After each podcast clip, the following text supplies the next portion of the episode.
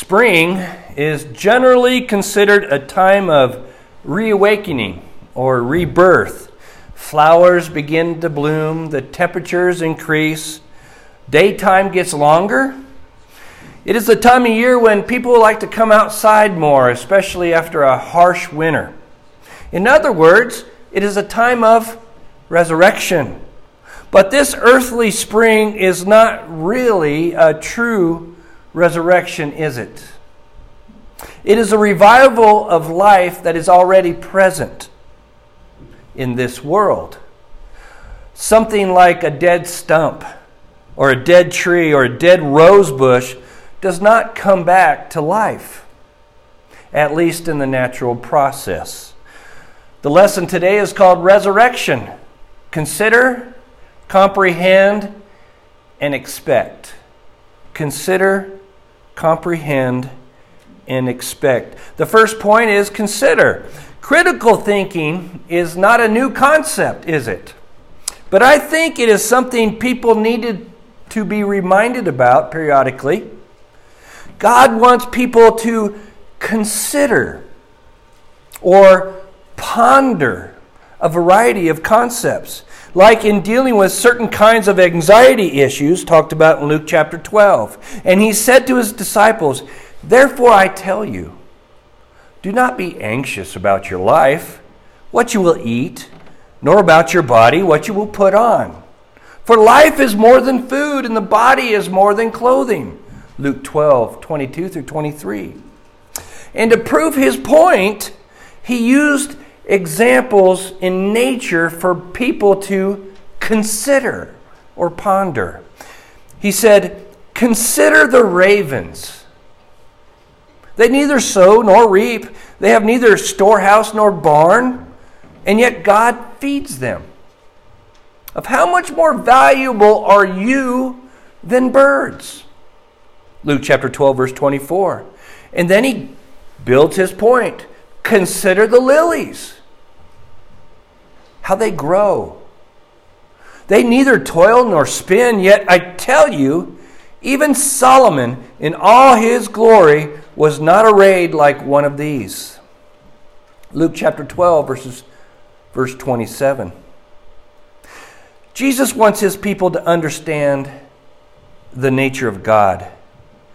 God loves his people. But he wants people to put life's issues in the proper perspective, especially in the form of and respect to eternity.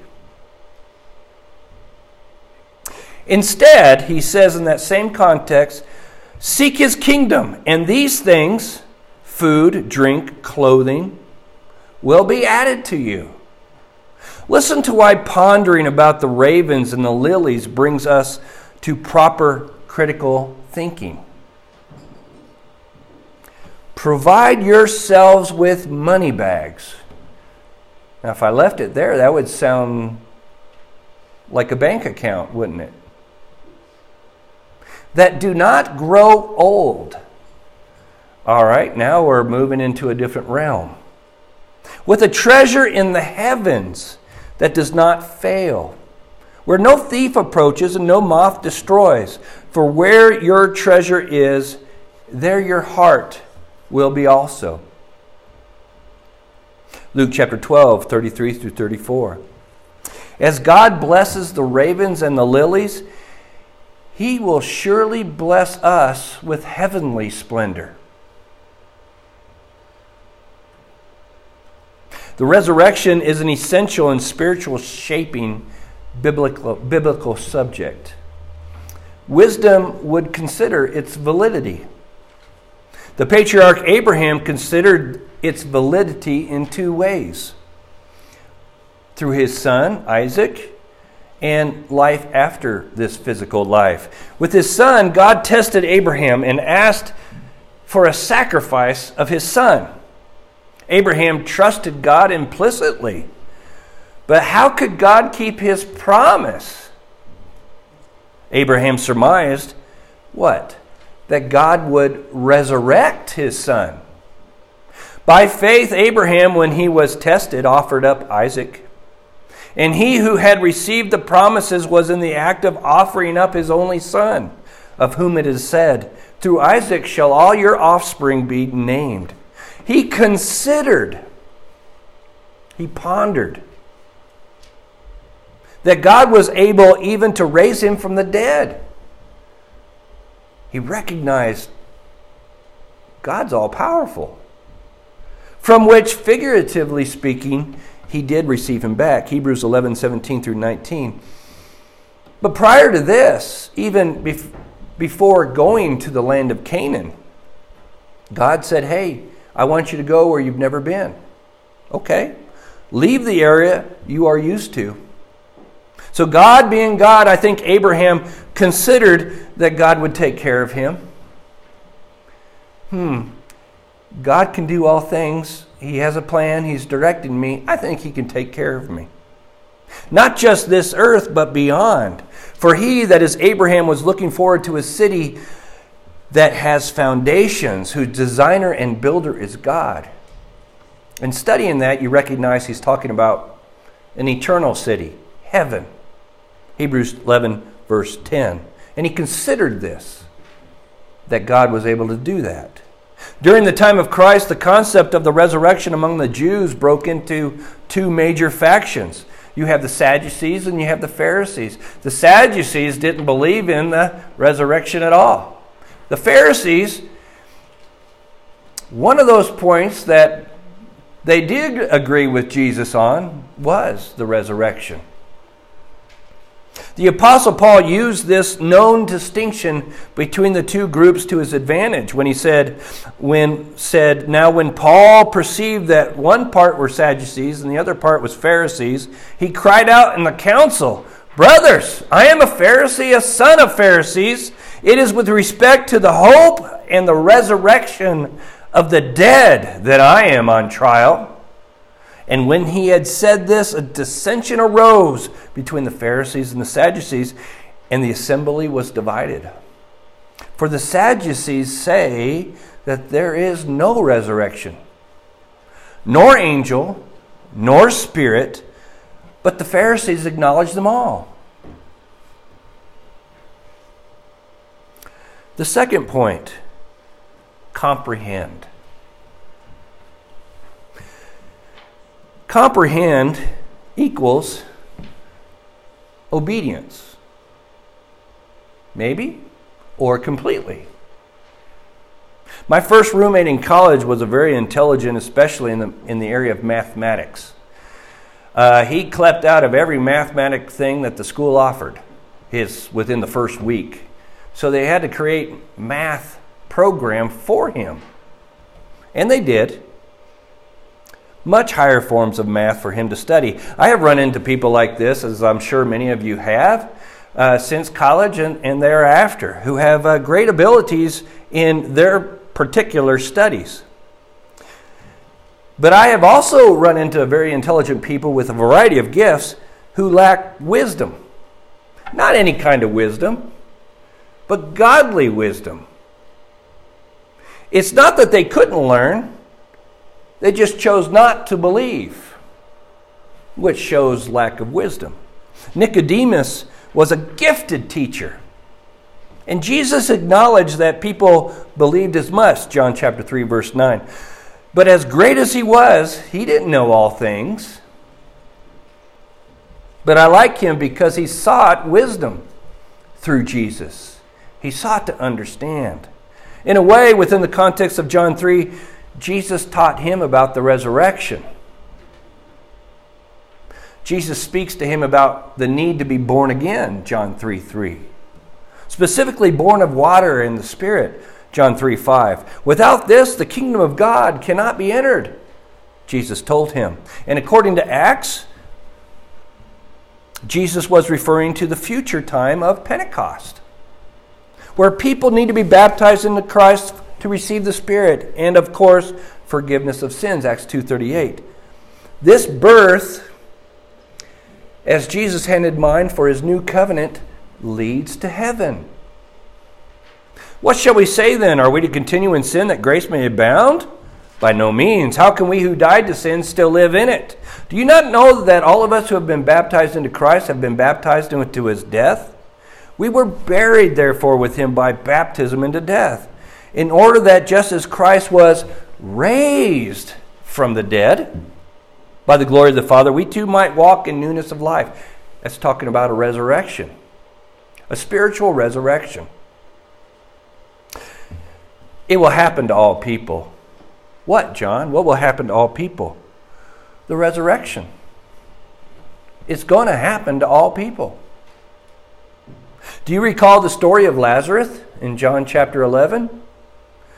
Though Jesus could have healed him, even from a great distance, he allowed Lazarus to die. John chapter 11, verse 14.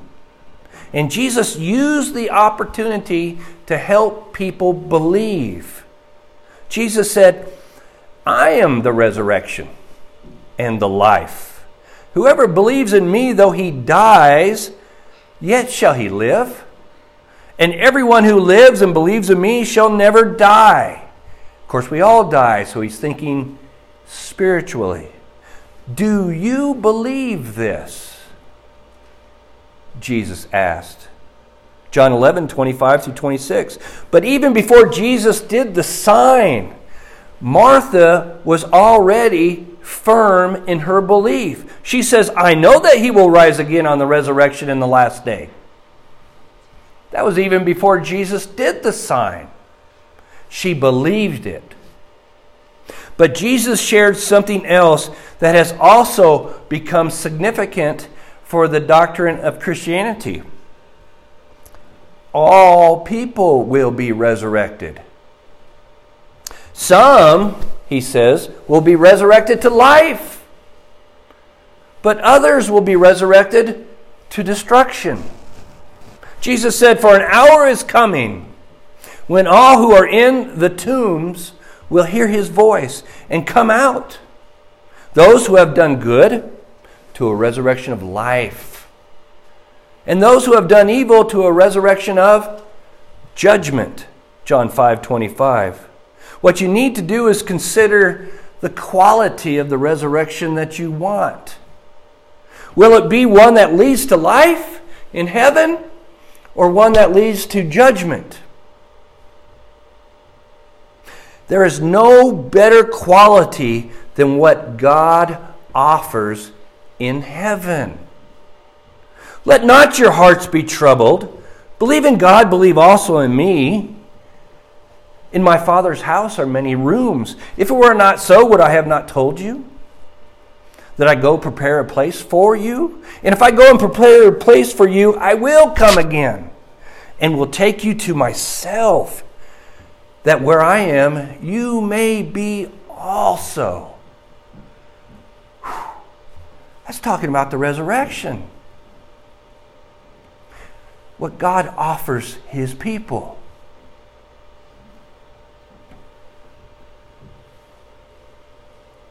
So, not only do we ponder or consider, we should comprehend or understand. And when that understanding is correct and we follow in obedience the path that God wants us to, this brings us to our third point expect. Now, hope in our society deals with the idea of, I hope so, or maybe if it comes around. But biblically, it's not that way at all. Hope means a desire and an expectation. But it's all understood through correct teachings found in Christ. Truly, a Christian's hope is based on their relationship with God and Christ. Listen to these passages that speak about having no hope. Do you see a man who, ha- who is wise in his own eyes? There is more hope for a fool than for him. Proverbs 26 12. Paul talking to Christians, but we do not want to be want you to be uninformed, brothers, about those who are asleep, that you may not grieve as others do who have no hope. 1 Thessalonians 4:13.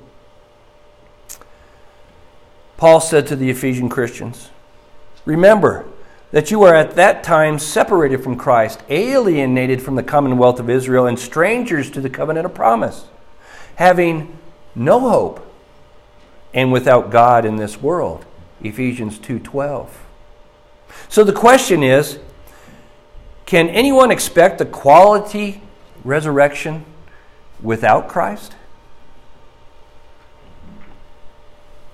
You see, Christ died and arose. Cooper, bring me up a Bible that you have in front of you. Christ died and arose. The suffering of Christ was a shame, thank you, but it had its purpose. He was betrayed by Judas, John chapter 18, verse 5. He was arrested and paraded around to certain authorities, John chapter 18, verses 12 through 14. Peter denied Jesus, John 18, 25 through 27.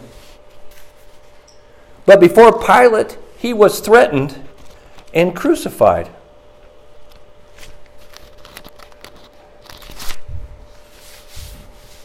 But it didn't stop there, did it? On the third day, Sunday, the first day of the week, Jesus rose from the grave. John 20, verse 1. And he appeared before people who could verify this wonderful event, like Mary Magdalene, John chapter 20, verse 16, the disciples throughout John 20, and many other recorded instances found in Scripture. And if his death did not end with resurrection, we would have no hope. The hope is based on a relationship with Jesus Christ. And when you have that hope, as is found in Scripture, that hope is not I hope so, rather, I desire it and I expect it because God keeps His promises. It's true hope, something I really can look forward to. So, my question to you what is your expectation? And what is it based on? Have you considered that God is deeply involved in this world? Have you pondered the natural process of things and how the goodness of the creation reflects God's glory? Have you pondered that? Have you considered it? Has it brought you to an idea of wanting to understand? Well, where do we truly understand? It's not your science book, it's not your history book, it's the Bible, God's Word. The understanding of things that are most important to your salvation. Does it guide you? What's found in Scripture? Is it your authority? Or does it carry dust on the shelf in the family room? We talked about that in a roundabout way in the men's class, didn't we? It's got to be an implementation of your life for the sake of your family and yourself.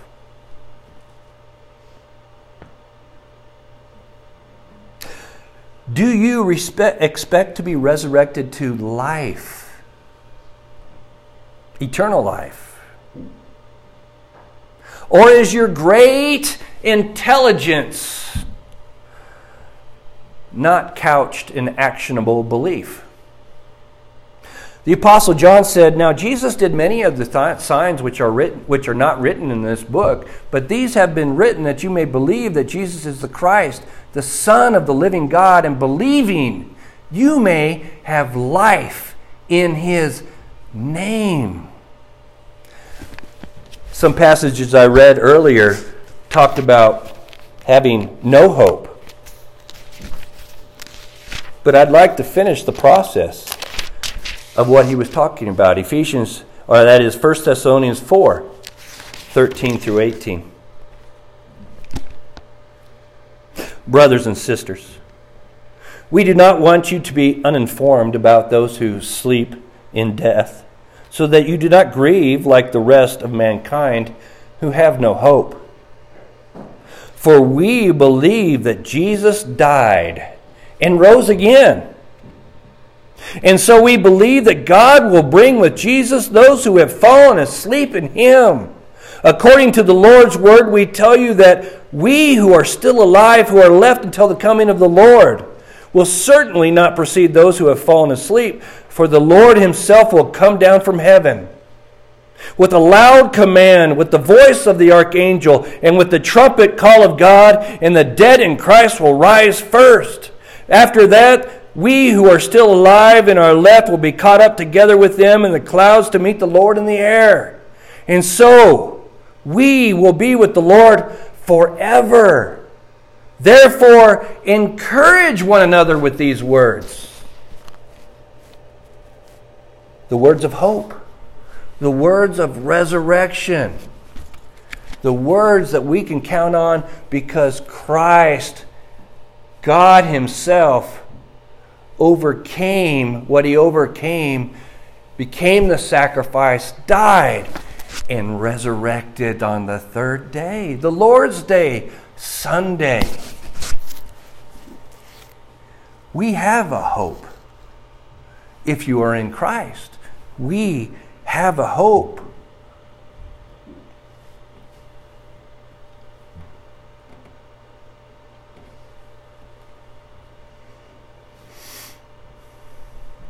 The lesson is called resurrection. Consider, comprehend, and expect. Ponder God's creation. Look out there. All of us here, most of us here, are farmers, if not ranchers also. If not, you might have a garden. Do you think about those flowers? Do you ponder who created that to begin with? Or do you read your science book and say it just happened? Ponder. Let that lead you to comprehend, understand. Understand the will of man, or understand the nature of God. And understanding the nature of God and His Word should lead you to a positive expectation if you put your intelligence with proper belief that you are going to look forward to a hope. And that hope is found in the resurrected Christ. I hope this is a great day for you. And for those who are celebrating this Easter day with their family, I hope you enjoy it as well with good food. But don't forget to recognize your whole life that Jesus is resurrected. He is God. And He wants you to be resurrected to life. Make that part of your life.